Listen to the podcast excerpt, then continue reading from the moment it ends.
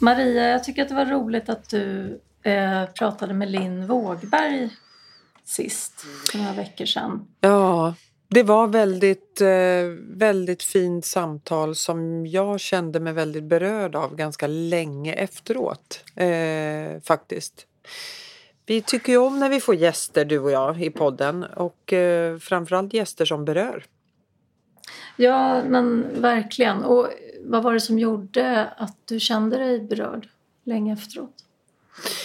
Nej men det är ju det här och jag vet ju att jag frågade också flera gånger det här med hur finner man styrkan? Hur finner man styrkan och kraft efter att ha varit med om, om något sånt fruktansvärt som hon har varit med om? Ja, men och jag, vad heter jag tänkte på det när jag lyssnade på avsnittet. Att, för du frågade det ett par gånger sådär. Och jag, jag förstår verkligen din fråga. Eh, mm. Eh, samtidigt som jag känner så instinktivt att eh, att det inte handlar om att finna styrkan utan att det, styrkan är ju på något sätt utifrån vad situationen på något sätt så kräver. Alltså har man ett alternativ så, så är det ju annorlunda men det finns ju situationer där du inte har ett alternativ. Nej, exakt och, då, och det var ju det hon var inne på också, precis. Mm, så att, och, och det där tänker jag på i så många andra situationer också. Alltså, men just, just det där med att så här, situationer som, som kräver på något sätt att man måste plocka fram någonting annat hos sig själv. Jag tycker så många kan säga sådär liksom att ah, men jag fattar inte hur man orkar eller jag fattar inte hur... Så här, nej, men har du ett alternativ att inte orka så gör du ju inte det. Nej. Då orkar du ju inte. alltså, då är det väldigt lätt att vara bekväm också. Mm. Och det där kan ju både du och jag få den frågan så här, men eh, hur orkar ni jobba så mycket som ni gör? Nej, men just i dagsläget kanske man inte har något alternativ.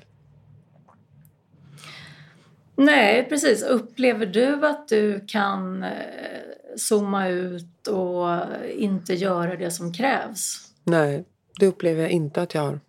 Och då kan man ju fundera på så här, vad hämtar du, vad, vad hämtar du styrka ifrån? Nej, men jag känner lite så som du säger. Vad är alternativet? För det, det, det, kan jag få från om jag pratar med vänner och bekanta och man eh, talar om att man har ganska mycket eller vad det nu kan vara. Och, och då får man, ja fast det är ju bara att det är bara att anställa flera personer eller det är bara att delegera. Det är ju inte riktigt så enkelt. Ehm, för att hade det varit så enkelt så hade man ju gjort det. Förstår du vad jag menar? Så det, det, jag upplever inte alltid att man har ett alternativ. Nej, men precis. Och då är det ju mer det här att det får andra konsekvenser på sikt. Mm. Som, som, eh, och det är ofta det jag sitter och jobbar med med människor. Så där. Att problemet till exempel med att ja, men så då, jobba för mycket och inte uppleva att det finns ett alternativ. Mm. Det är ju mer så här, på lång sikt så har det ju konsekvenser i till exempel att man kanske känner, du kanske känner om 20 år att du skulle ha velat lägga mer tid på vänner. Mm. Nu tror jag inte det. Men, men, men, eh, men att så här, det som händer under tiden när man inte upplever att man har något alternativ. Alltså det är ju att man att ens referenser förändras också med uppgiften. Så att det nya normala blir till exempel att jobba 14 timmar om dagen och att aldrig kunna ta semester till exempel. Eller om man tar det så här. Alltså, och, och det, känslan förändras ju över tid. Mm. Och, men jag tänker just på det där med eh, vad man upplever då jobbigt eller vad som blir eh, konsekvensen då på något sätt med att tvingas hitta en styrka till exempel. Mm. Det är ju just det där med till exempel att eh, får du jobba för mycket med att hela tiden hitta styrka till att klara av uppgifter på något sätt för att alternativet inte finns då är det ju, det ligger ju nära till hands att man kanske inte upplever så mycket lust i tillvaron till exempel. Mm. För att man hela tiden måste rusta sig för, för att gå ut i krig. Liksom. Och det möter, det möter jag ganska mycket. Eh, och där är det intressant just med olika människors uppväxt och bakgrund och sådär. För har man konstant haft till exempel ett aktiverat nervsystem som, som kräver att man är rustad för krig väldigt mycket, eh, då är ju det jättenormalt. Och, och då, då har man ju väldigt lätt för att befinna sig i det där att det är bara att ta allting som kommer till en och bara hugga i och bara göra på något sätt. Och mm. i ett ganska avstängt läge. Så. Medan jag kan uppleva att människor som till exempel inte har haft det så eh, är mera eh, känsliga ofta. Mm. Och lyhörda för när det blir för mycket. Till exempel, jag menar, du träffar ju jättemånga människor, intervjuar människor och eh, har också medarbetare och sådär. Mm. Du kan säkert relatera till att ja, men människor som har haft det ganska lätt och inte har behövt eh, eh rusta sig för krig varje dag. Nej. De, de är, kan ju kosta på sig ofta att tolka situationer som så här, ja, att har man varit med om en omorganisation där man har eh, så här, blivit av med jobbet till exempel så blir det en livskris. Mm.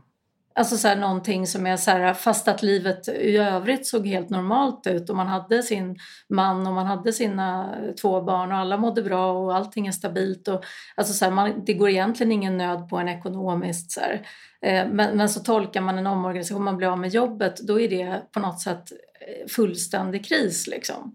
Mm. för en själv. Mm. Och, och, det menar jag, det är inget fel i det. Jag lägger ingen värdering i det. Men jag menar att personer som har varit med om tre uppbrott som barn och eh, föräldrar som inte har kunnat jobba på grund av missbruk och mm. eh, det har varit misär. Liksom. Då, då, tolkar de inte riktigt eh, en omorganisation som skitjobbigt. Nej.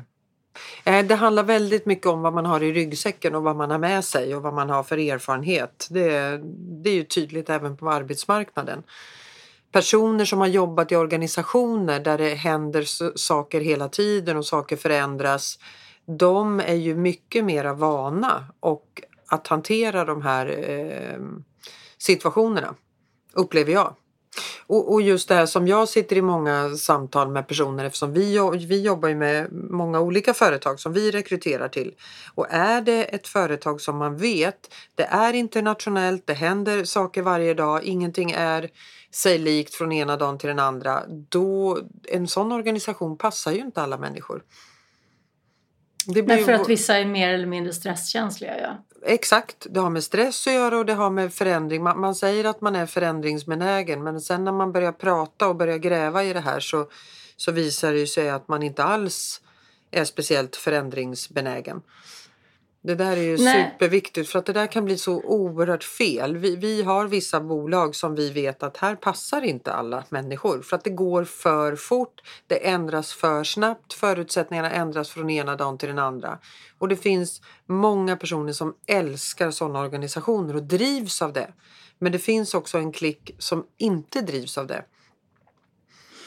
Ja, ja, men, verk, ja, men så är det ju. Och, och, det är där jag menar att det hänger också ihop med hur, hur ens stresssystem mm. ser ut. Mm. För, för att har man ett ganska tåligt stresssystem då, för att prata vardagsspråk, alltså vardagsspråk att man eh, tål väldigt mycket stress för att ens stresssystem reagerar inte. Och det Nej. kan vara kopplat till att man har upplevt extremt mycket stress. Mm. Mm. Alltså emotionell stress och eh, tunga erfarenheter som har gjort att man har behövt på något sätt stålsätta sig. Hitta styrka då, om man ska använda ditt uttryck där. Mm. Alltså, och då, då blir inte det så belastande för systemet. Medan om man har varit med om väldigt lite så, så kan man vara ganska intolerant mm. mot stress till exempel. Så Verkligen. att hela systemet reagerar. Så att, och, och det blir intressant om man tänker sig så här man pratar prestation och sådär. Att kunna hugga i. Alltså så här, du vet ju också att olika människor du nämnde nämligen det för, för förra podden. Du sa det att alla liksom hanterar ju krav olika och man, vad som är mycket för den ena är inte det för den andra. Nej. Så där, sa, sa du. Verkligen. Och där tänker jag att man, man ser det där också. Det som är svårare tycker jag det är ju när personerna som man då pratar med själva inte är medvetna om det. Förstår du? Man, man, ja, men man kan ju vara eh, man kan ju sitta i samtal med, med personer som säger att Nej, men jag har ju jättehög stress, jag klarar av det mesta och så vidare och så vidare. Men sen i praktiken så, så upplever jag att så är ju inte fallet. Mm. Det är alltid lättare att jobba med, med människor som har självinsikten. Ja, det är mycket verkligen. svårare med, med sådana som inte eh, har självinsikten. Tycker jag personligen.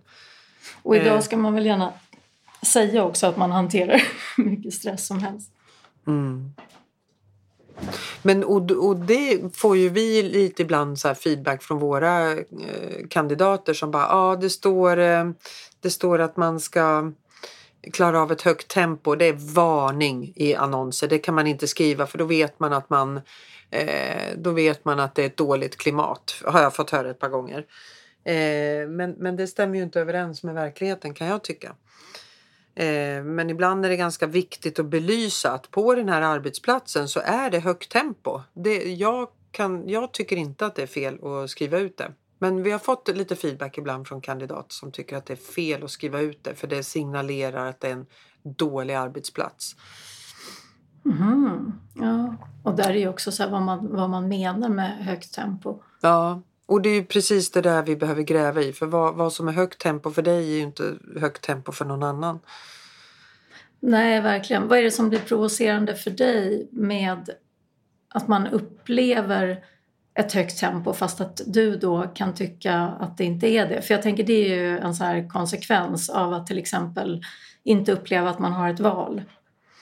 Nej, men alltså, jag tycker det, det är mm. viktigt liksom att gräva. Jag försöker göra det i de jag träffar. Att man försöker gräva i vad är, vad är ett högt tempo? Vad är det som gör att du upplever att det är ett högt tempo? Eh, så, för att det är olika för olika personer. Om en, en kandidat säger att jag upplever att det är ett högt tempo för man vet aldrig vart man ska, man får lite otydliga riktlinjer och så vidare. och så vidare. Då, vet, då, då utgår jag från att den, den här personen kanske inte trivs i vissa organisationer som vi jobbar med, vissa företag. Mm. För att det, det, är internationellt, det är väldigt mycket så här att man ska vara självgående från dag ett. Man får en kort introduktion och sen ska man vara up and running. Så att där gäller det liksom att gräva i de här sakerna för att få fram vad, var kommer den här personen passa bäst i vilken typ av organisation. Det är inte bara arbetsuppgifter längre utan jag upplever att nu pratar man mycket mer om företagskulturen. Var passar den här personen? Ja, men, och, och vad är det som blir provocerande för dig om man på något sätt, det här att man kan uttrycka sig att man hanterar stress och, och sådär men att man inte sen gör det? Alltså vad är det för typiska Ja men det, det, är väl alltid svårjobbat med, med sådana som inte har självinsikt tycker jag. Jag tycker att det, det är mycket lättare att jobba med personer som bara det, det här eh, som vet sina svagheter och sina styrkor och när man kan prata kring det. Att hur skulle dina svagheter, hur skulle du kunna jobba med det under det här företaget eller hur, hur skulle du kunna jobba med de här olika sakerna istället för att en person som bara jag har jättehög stresströskel, jag, jag klarar det mesta och så, så skickar man ut personen kanske på ett konsultuppdrag och så funkar ingenting just av de anledningarna. Mm. Men, och där kan jag tycka också så att, det, att det, det är ganska viktigt att man också gör om sin självbild lite ja. eftersom. För att man är ju inte densamma som man är för 15 år sedan. Nej, verkligen, Heller. verkligen. Det där tycker alltså, jag är intressant med, ja men det där, då kommer jag in på de här, så här tester, alltså personlighetstester. Eh, mm. Det finns ju allt från diskanalyser till, ja det finns ju en uppsjö med tester där ute på marknaden. Eh, och där får, gör du ett gjorde du ett test för tio år sedan så lär du inte få samma svar nu. Beroende på att du kanske har bytt roller eller du har bytt organisation eller precis som du säger, man har ju också förändrats. Mm. Så därför tycker jag att det där ska man ju göra ganska regelbundet för att vi förändras ju som människor. Ja, verkligen. Och livssituationen förändras. Exakt. Alltså det är ganska stor skillnad om man eh, ja, efter 50 och man inte har små barn. Mm. Att hämta och lämna på förskolan och folk, barn blir sjuka och sådär. Det är ju rätt stor skillnad än att man är 35 och, Precis. och det är klart att man inte har ändrat sin personlighet men omständigheterna förändras ju vilket påverkar vad man kan hantera. Mm. Verkligen och också, så. Och också motivation till vad man på något sätt Drivs går igång på. Mm. Ja men verkligen. Mm.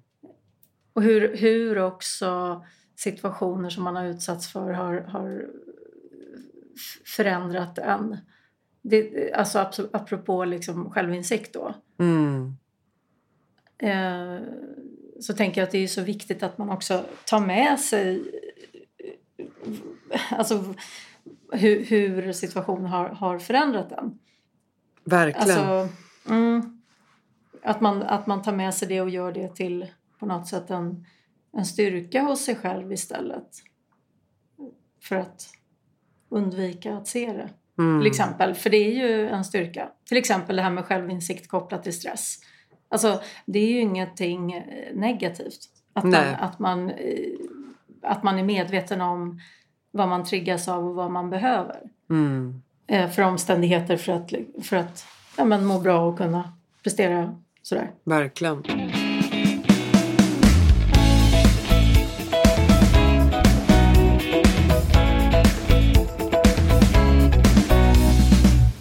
Jobbar du med mycket, mycket med det här med tester med dina klienter och så? Ja, men jag, eh, ja, men då kallar vi ju mer skattningar. Alltså att man, eh, det gör jag faktiskt ganska mycket.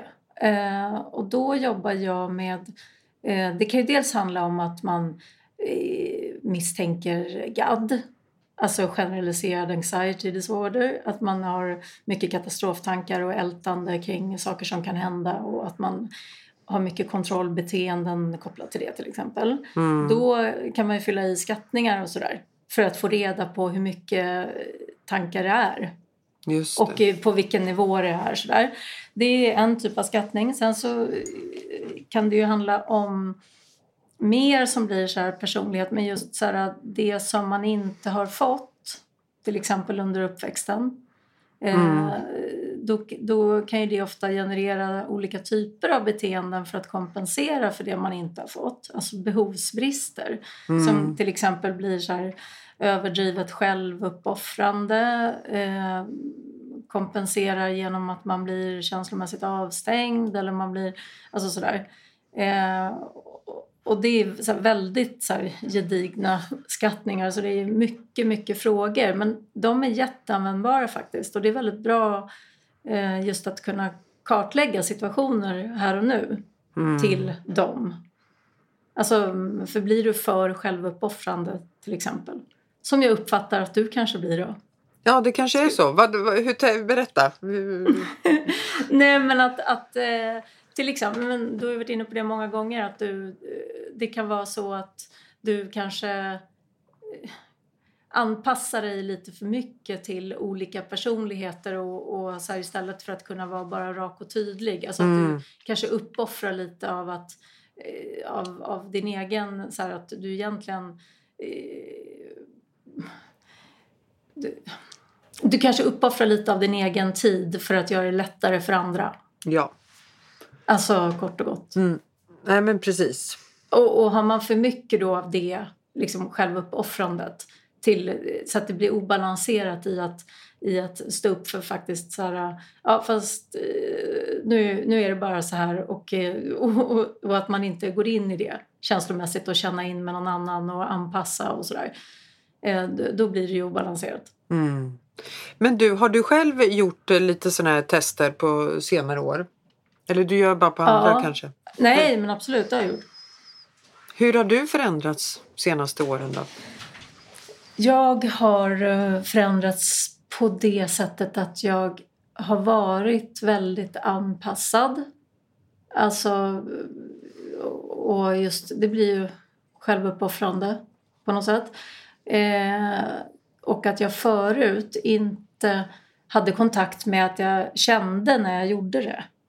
Utan det var ett default mode. Alltså att jag Mm. bara gör det. Till att jag idag känner mer vad jag själv vill eller behöver och sådär. Och att, och att jag inte automatiskt går in i det. Sen, sen väljer man ju att gå in i det ibland. Men det är en ganska stor skillnad Mm. att välja det. Men att vara medveten om att jag gör det. Att då du är- gör det valet, det är ju det som är Ja. skillnaden. Precis. Och i Mm. stunden, att det är så här, nu är den där sidan framme lite för mycket. Men har det Och att då- göra med att du har det här jobbet du har och att det har förändrats? Eller har det att göra med att du har blivit äldre och visare? Ja, jag tycker man blir, man blir äldre och visare när man går igenom en del sådär också. Alltså, man, får man lite ohälsa på köpet och inte mår bra och får eh, flertalet depressioner som jag har fått, Mm. eh, då blir man ju tvungen, tänker jag, när man på något sätt bestämmer sig någonstans där på vägen att så här, nu tänker inte jag hamna mer i det här längre. Nu tänker jag inte bli deprimerad mer. Så, och, och bestämmer sig för att så här, vad är det som bidrar till att jag blir det? Jo, men det är det här och det här och det här. Mm. Eh, så att eh, ett genuint intresse för att må bra själv men också så här, göra den förändringen som jag behöver göra. Det är nog mycket det. Mm. det ja. Men, men har du blivit medveten för att andra har sagt till dig hur du upplevs? Eller tycker du att du har blivit medveten för att du själv har kommit på det? Nej, jag har blivit medveten på grund av att jag själv söker mycket i det men också att jag har Ja men alltså för att jag har hamnat då i, i jobbiga perioder. Mm. Ett, jag menar ett typiskt på något sätt, en, en typisk konsekvens om man är självuppoffrande eller anpassad sådär. Mm. Jag menar det är ju att inte omgivningen riktigt kanske lider av det i stunden. Utan Nej. jag menar det är ju det som blir på något sätt så här att vara att man kanske inte är så obekväm som man skulle behöva vara Som man skulle... Nej. för sin egen skull. Sådär. Och då blir ju inte omgivningen, till skillnad från om du är till exempel bristande impulskontroll och, och agerar ut mycket. Alltså man har Mm. problem med sina affektregleringar själv. Så här. Då kanske man agerar ut mycket så att det blir mycket våld, så här, kon, konsekvenser med konflikter och jobbigt för omgivningen. Just det. Då blir det ju mer påtagligt kanske att man får mer direkt kritik. Mm. är man mer den kanske som biter ihop och på något sätt hanterar situationer i stunden. Ja. Men att det får en konsekvens för egen del, det har det ju fått för mig. Ja, det är intressant hur vi fungerar Mm. och hur vi Ja. agerar och eh, hur vi utvecklas. Tycker jag.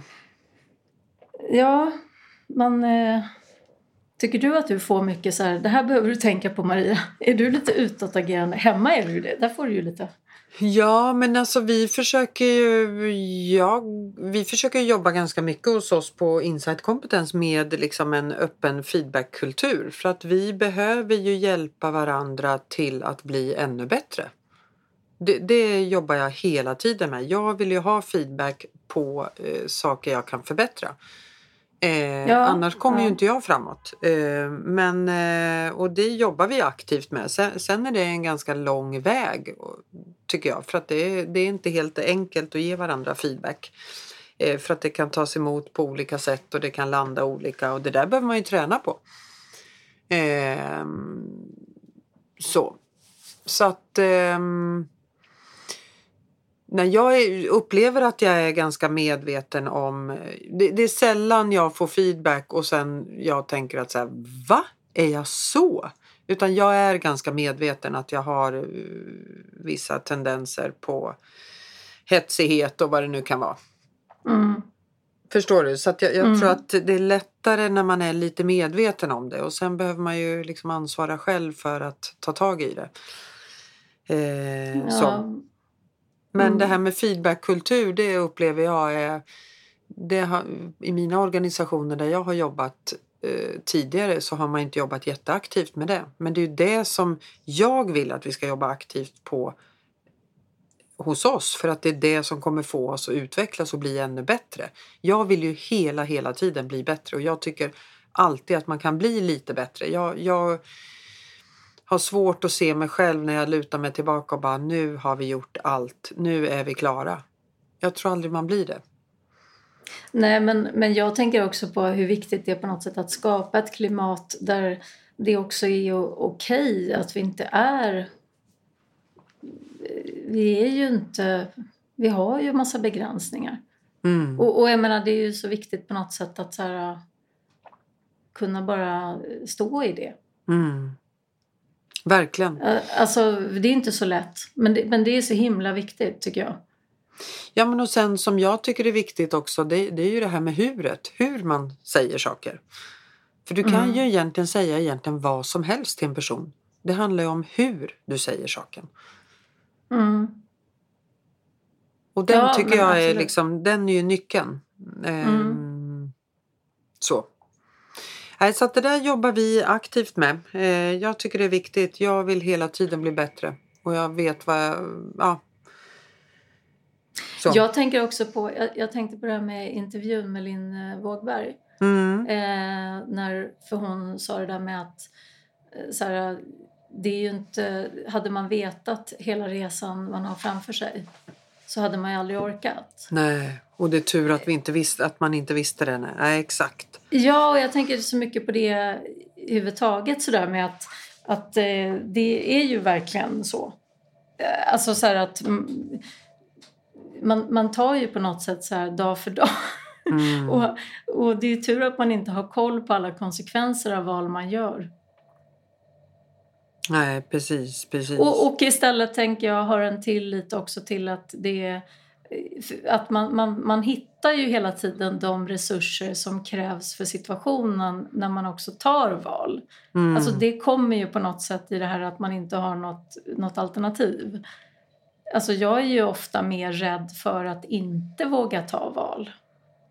Alltså nu har, inte, nu har inte det varit mitt största hinder i livet för jag har ju kanske jag har ju valt och vågat och så. Jag ju, har, har, ju inte varit så rädd av mig. Men, men förstår du vad jag menar? Att det, är ju, det, är ju, det är ju sällan man pratar om konsekvenserna av att inte heller våga välja. Mm. Till exempel att byta jobb eller... Verkligen. Eh, alltså, det, för det är ju... Jag menar det är ju många som är, man är styrd av rädsla. Mm. För vad som, ska, vad som ska komma och man, man vet vad man har och man vet inte vad man får och sådär. Men, men att det jag ser jämt det är ju på något sätt att de där inre resurserna som krävs för att hantera situationer som blir av att man gör, tar beslut. Eh, de kommer ju alltid. Mm. Men, men du sitter ju inte och uppfattar att du har dem innan, du, innan det krävs. Innan liksom. det krävs, nej. nej. Nej. Det kanske får avrunda lite grann. Ja, det kanske får avrunda. Precis. Och så tackar vi våra fina lyssnare. Det gör vi verkligen. Tack snälla. Vi är tacksamma att, ni... att de är här. Ja, det är vi. Det är vi. Vi är ja. verkligen tacksamma för det. Tusen tack allihopa och hej då Andrea. Hej då.